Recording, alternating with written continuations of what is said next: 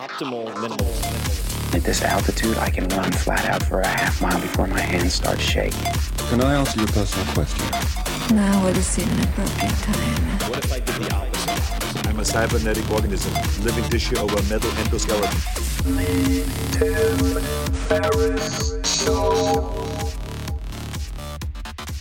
This episode is brought to you by Athletic Greens. I get asked all the time what I would take if I could only take one supplement.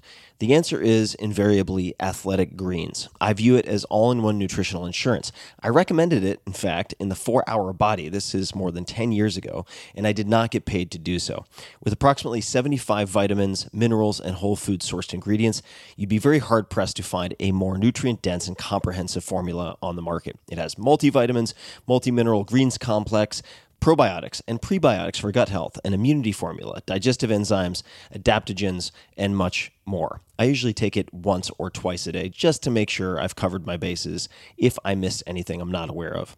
Of course, I focus on nutrient dense meals to begin with. That's the basis.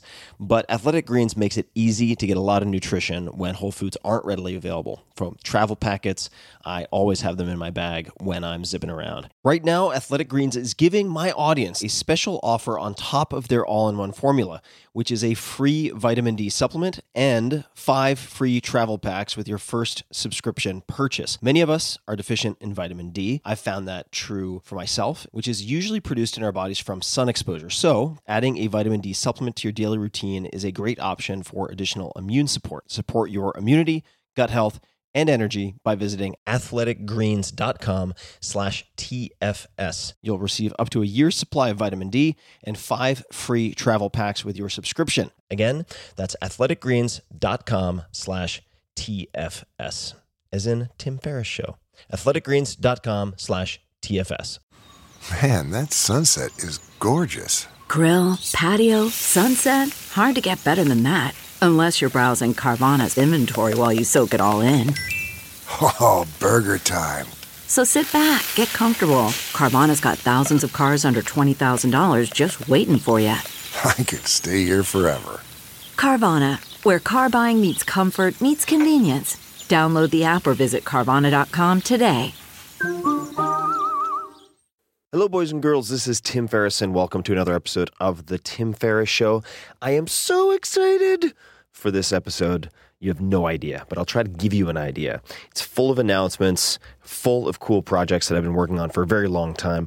Announcement number one The Tim Ferriss Experiment, which was an entire season of television, 13 episodes, that was exec produced hosted by yours truly alongside the Emmy award winning team behind No Reservations, Mind of a Chef, etc., is now available in not only the US, but also pretty much every country in the world. There are a couple of exceptions, but check it out. There are all sorts of shenanigans, adventures, injuries, cataclysms, etc. 4hourworkweek.com forward slash TV. So just go to 4hourworkweek.com forward slash TV, all spelled out, and you can check that out. You can also see a trailer that shows you highlights of all 13 episodes. Next, we have the Tao of Seneca. What is the Tao of Seneca? Well, there's a collection of letters called the Moral Letters to Lucilius. And I have read this entire collection of letters and other letters of Seneca, the author, probably more than 100 times. It has been my constant companion for the last 10 to 20 years. And I have given various forms of these letters to more friends than I can count and several hundred acquaintances. I feel that strongly about it. So when people ask me what my favorite book is of all time, I say this collection of letters. The problem has been there is no good audio edition that was the objective. So I, for many months now, in collaboration with a fan, actually a listener and a reader, John Robinson, have been collaborating to put together the Tao of Seneca subtitle Practical Letters from a Stoic Master, three volumes, and it covers them all. Here's the description. The Tao of Seneca is an introduction to Stoic philosophy through the words of Seneca. Thought leaders in Silicon Valley tout the benefits of Stoicism, and I'm not just referring to me there, I'm not referring to me at all, actually, many others. And NFL management, coaches, and players alike have embraced it because the principles make them better competitors. Stoicism is a no nonsense philosophical system designed to produce dramatic real world effects. Think of it as an ideal operating system for thriving in high stress environments. This is your guide. And you can find this on Audible, audible.com forward slash Tim's Books. That'll take you to my book club where I acquire audio rights and produce books that have had a huge impact on my life. This is at the top of the list. Tao Seneca, number one, most impactful collection of writing on my life, period. So please check it out, audible.com forward slash Tim's Books. And there's a sample in this episode. That is what this episode consists of. Letter 13 specifically on groundless fears. It is a 12 minute letter. I think you'll enjoy it greatly. Give it a few minutes, get warmed up. Seneca sometimes has a bit of a preamble at the beginning of his letters. And I'll also give you the preface to the book that I put together, which will give you a lot more context. But on this letter specifically on groundless fears, give it a couple of minutes. And also for the women listening, this is 2,000 years old, and Seneca makes comments like manliness gains much strength from dot dot dot dot dot right? You can just substitute humans and it is as applicable to women as it is to men certainly. And at the end of the preface i list off some of my favorite letters so you can jump around and pick and choose. I, I encourage you to treat the Tao of Seneca as a buffet of letters you can choose from and revisit often. And if you do decide to get the volume one, for instance, volume two, volume three, I do have a very long version, an essay version of on the shortness of life to start off with. That is a long one. That is about an hour, hour and a half. You can skip over that if it's too long that is where I'll leave things. I'm so excited to bring this to you and so excited for you if you haven't heard Seneca before. You will hear the preface. You can skip through that if you want, which I read, and then letter 13 on groundless fears. Check it out, the Tao of Seneca, audible.com forward slash Tim's books. Enjoy. This is Tim Ferriss speaking, the producer of this audiobook. I'm an author, perhaps best known for books with titles that sound like infomercial products, The Four Hour Work Week and The Four Hour Body, which are published in about 45 languages or so. And I am a tech investor, and I've been involved early stage in companies like Facebook, Twitter, Uber, Alibaba, and perhaps 30 others. I only bring up this background because I credit my successes, whatever they might be, in many fields, including those, Tango, etc., to Stoicism and to reading the writing of specifically Seneca. And that is why I have put so much time into assembling and compiling this book, and with the help of John, bringing it to you. That is the narrator, John Robinson.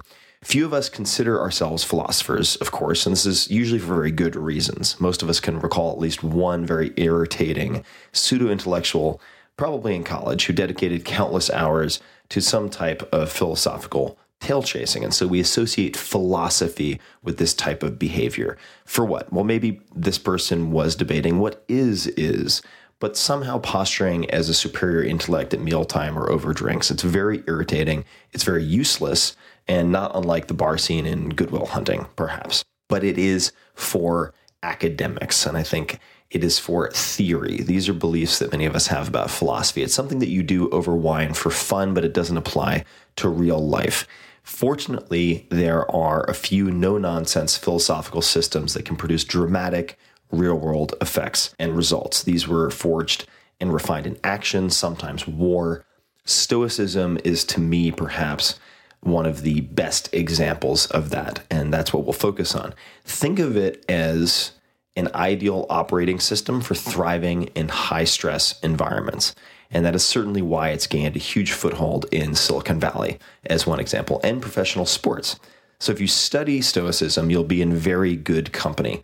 It's a rule book for making better decisions. It was popular with the educated elite of the Greco Roman Empire, but Thomas Jefferson also had Seneca on his bedside table. Montaigne had a quote from Epictetus carved into the ceiling of his house where he would see it constantly.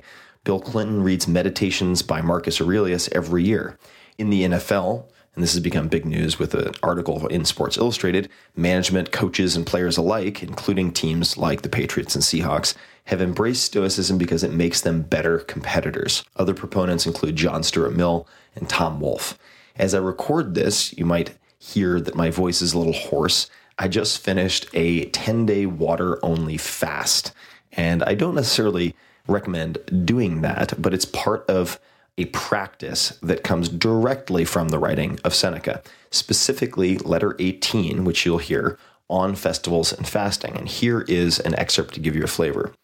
Set aside a certain number of days during which you shall be content with the scantiest and cheapest of fare, with coarse and rough dress, saying to yourself all the while, Is this the condition I so feared?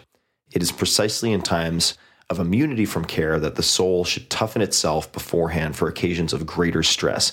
And it is while fortune is kind that it should fortify itself against her violence. And it goes on and on. But that particular passage, and there's there's a lot more context to it, led me to the practice of taking a few days per month to eat the cheapest of food. So, for instance, rice and beans. Every meal, rice and beans, costs one to two dollars a day. If you break it down, wearing the same clothing, say the same white t shirt and pair of jeans, remaining unshaven, asking myself all the while, is this the condition I so feared? What does that mean? It means that you are inoculating yourself against unfounded fears. Because when I find myself defensive, fearful of losing whatever success or money or prestige or status I might have, whatever that is, or it could be any number of other types of fears, they're usually nebulous you worry that your quality of life will drop. You'll be very unhappy. But if you rehearse that condition, the worst case scenario, you realize that it's not that bad. And that is tremendously empowering. It allows you to make better investment decisions. It allows you to take the steps to start your own company, quit your job, start a relationship, end a relationship, because you are rehearsing the worst case scenarios instead of letting them bounce around in your skull in a very unformed, nebulous way. So that is one of dozens of examples that I could give you. The principles are timeless and incredibly practical. And I particularly like Seneca. I love Marcus Aurelius. I love Epictetus, but I particularly love Seneca because it's easy to read, it's pithy, and the practices can be applied directly to your life now. If you were to take some of these letters and replace the names Lucilius and other Roman sounding names with John, Mary, Edward, they would read like letters from one of your contemporary friends to another. Hey, John, so sorry to hear that you're dealing with that frivolous lawsuit. Let me tell you how I handled this and how I deal with backstabbing in the Senate and give you a few tips. Hey, Mary, I'm so sorry to hear that your friend's mother passed away. Here's how you might console her, etc., etc. They are extremely memorable, and that is because Seneca was one of the most famous playwrights of his day. And that leads to another point. His principles, his philosophies were used on the front lines. He was one of the wealthiest people in Rome, as in effect an investment banker, I suppose you could think of him as such. He was also an advisor to the emperor. Uh, that didn't uh, always work out all too well for him, but that's part of Stoicism. The point being that he was world class in several fields. He had to deal with uncooperative, powerful, in many cases, human beings all the time, and he was able to do well. And I think that's what separates the philosophers, so to speak, who actually can put rubber to the road and make things happen, and philosophologists uh, as many other people have said, those people who speculate, the armchair quarterbacks. Seneca was not one of these people. He was he was getting his hands dirty and doing big things. And the way that I suggest you approach this, and this is certainly the way I have approached it, and many people have, is making Seneca part of your daily practice. And the way that you do that is set aside 10 to 15 minutes a day. For me, it is often walking to get my morning cup of coffee, and I will listen to one letter a day. And this is highly therapeutic. It is highly effective as a habit if you want to be more successful in any area, personal or professional. Stoic principles are often practiced in rehabilitation clinics, for instance, with alcoholics. They don't succumb to impulses in the most practical sense, I suppose, it does share a lot in common with cognitive behavioral therapy. In a sense, you could think of it as putting the first portion of the serenity prayer into action, which reads, there are many translations, of course, as God grant me the serenity to accept the things I cannot change, the courage to change the things I can, and the wisdom to know the difference. Stoicism is the training ground for putting this into action. So you have to digest it, just like good nutrition, a little bit every day. Put in the time. One letter, five to 15 minutes. It might have been born on the porch of Zeno, but it can be used everywhere in the concrete jungle. And I'll recommend a few letters to start with. If you want to bounce around, I suggest you listen to all of them. They will apply to you in your life at different points. Three of my favorites are 13, 18, and 27. So, letter 13 on groundless fears, letter 18 on festivals and fasting, letter 27 on the good which abides, which is also hilarious. Uh, John Robinson, his favorites do not overlap. They will be very personal. But if you want a few recommendations to start with, start at the beginning of this audiobook, volume one, because it features On the Shortness of Life, which I read and listen to at least once a quarter, usually once a month. And then letters 13, 18, and 27. And I have to, before I part, give a heartfelt thanks to John Robinson. John Robinson, I found on the internet. I was searching for an audiobook of Seneca's letters and essays, and I couldn't find it. And then one day, John Robinson's website pops up. It turns out he's a fan of mine in the four hour work week, heard me talking about Seneca in many different interviews, tried to find an audiobook, also couldn't, decided to make it himself, and put together, I think it was 10 to 30 draft essays uh, I downloaded them when I was in Costa Rica and needed some recalibration. I needed to address some unfounded fears of my own. And I was blown away. Whatever voice I had in my head for Seneca, it was John. It was perfect. And I reached out to him. We started to collaborate. We put this entire thing together, and he has just been a superstar. So thank you very much, John. And thank you to all of you for listening. I'm so excited and envious of you in a way. If you've never heard or been exposed to Seneca before. And as he would say, take care. Letter 13 On Groundless Fears. I know that you have plenty of spirit, for even before you began to equip yourself with maxims which were wholesome and potent to overcome obstacles, you were taking pride in your contest with fortune. And this is all the more true now that you have grappled with fortune and tested your powers. For our powers can never inspire in us implicit faith in ourselves, except when many difficulties have confronted us on this side and on that, and have occasionally even come to close quarters with us.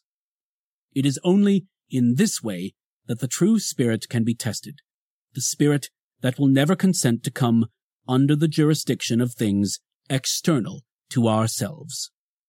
This is the touchstone of such a spirit. No prize fighter can go with high spirits into the strife if he has never been beaten black and blue. The only contestant who can confidently enter the lists is the man who has seen his own blood, who has felt his teeth rattled beneath his opponent's fist, who has been tripped and felt the full force of his adversary's charge, who has been downed in body, but not in spirit, one who, as often as he falls, rises again with greater defiance than ever.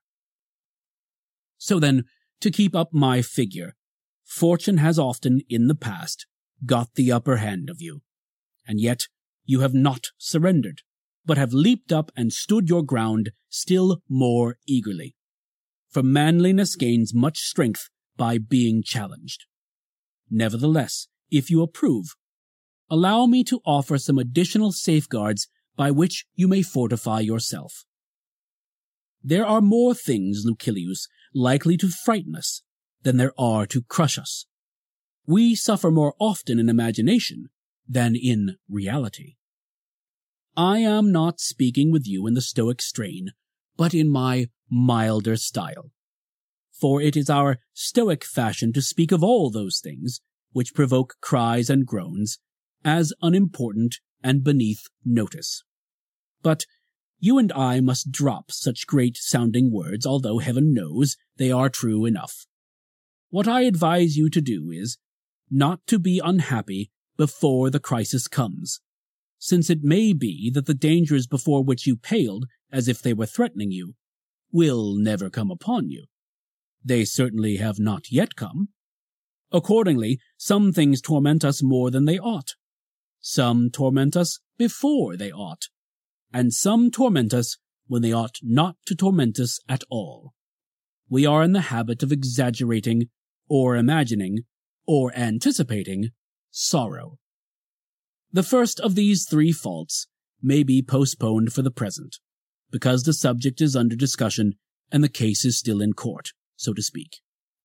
That which I should call trifling, you will maintain to be most serious. For of course I know that some men laugh while being flogged, and that others wince at a box on the ear. We shall consider later whether these evils derive their power from their own strength or from our own weakness. Do me the favor, when men surround you and try to talk you into believing that you are unhappy, to consider not what you hear, but what you yourself feel, and to take counsel with your feelings and question yourself independently, because you know your own affairs better than anyone else does. Ask, is there any reason why these persons should condole with me? Why should they be worried or even fear some infection from me, as if troubles could be transmitted? Is there any evil involved, or is it a matter merely of ill report, rather than an evil? Put the question voluntarily to yourself. Am I tormented without sufficient reason? Am I morose, and do I convert what is not an evil into what is an evil? You may retort with the question, How am I to know whether my sufferings are real or imaginary? Here is the rule for such matters. We are tormented either by things present, or by things to come, or by both. As to things present, the decision is easy. Suppose that your person enjoys freedom and health, and that you do not suffer from any external injury. As to what may happen to it in the future, we shall see later on. Today, there is nothing wrong with it. But, you say, something will happen to it. First of all, consider whether your proofs of future trouble are sure.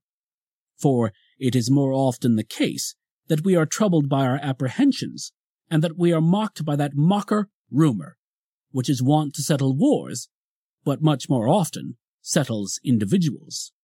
Yes, my dear Lucilius, we agree too quickly with what people say.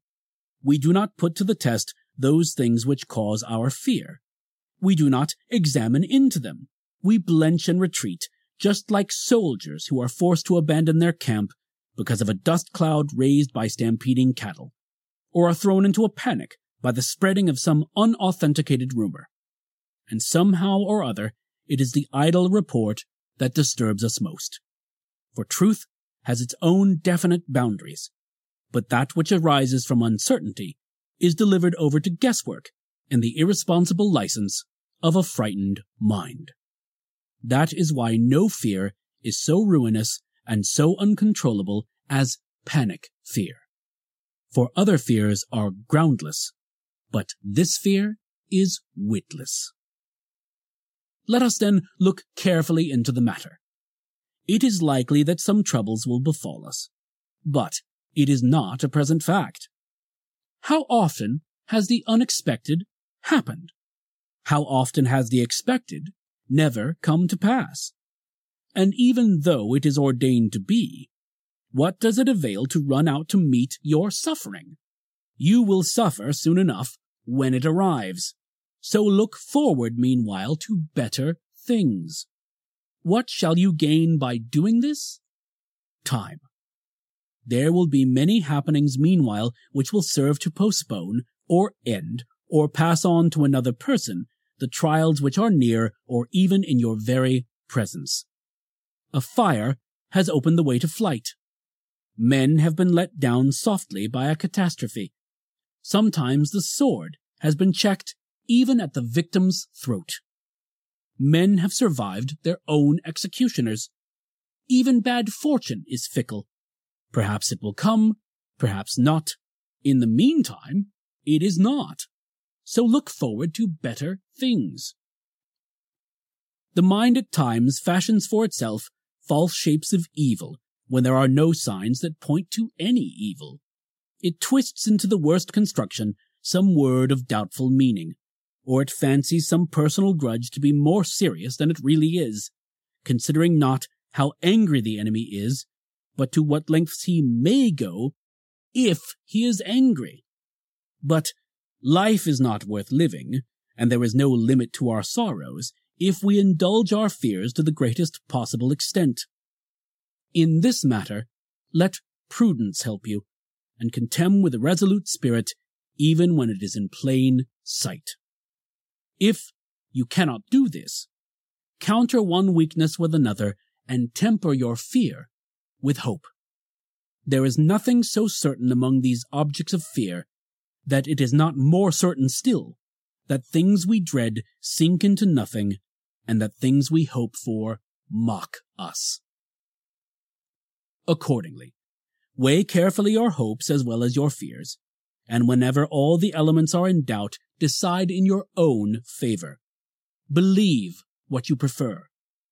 And if fear wins a majority of the votes, incline in the other direction anyhow, and cease to harass your soul, reflecting continually that most mortals, even when no troubles are actually at hand, or are certainly to be expected in the future, become excited and disquieted. No one calls a halt on himself when he begins to be urged ahead, nor does he regulate his alarm according to the truth. No one says, The author of the story is a fool, and he who has believed it is a fool, as well as he who fabricated it. We let ourselves drift with every breeze. We are frightened at uncertainties, just as if they were certain. We observe no moderation. The slightest thing turns the scales and throws us forthwith into a panic. But I am ashamed either to admonish you sternly or to try to beguile you with such mild remedies. Let another say. Perhaps the worst will not happen. You yourself must say, Well, what if it does happen? Let us see who wins. Perhaps it happens for my best interests. It may be that such a death will shed credit upon my life. Socrates was ennobled by the hemlock draught. Wrench from Cato's hand his sword, the vindicator of liberty, and you deprive him of the greatest share of his glory.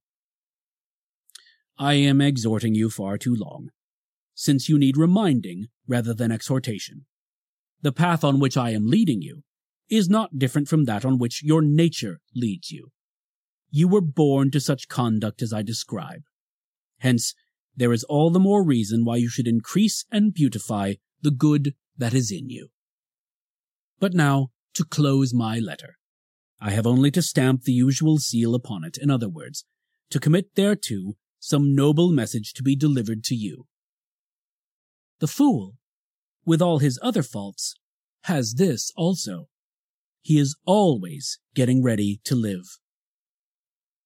Reflect, my esteemed Lucilius, what this saying means, and you will see how revolting is the fickleness of men who lay down every day new foundations of life and begin to build up fresh hopes even at the brink of the grave.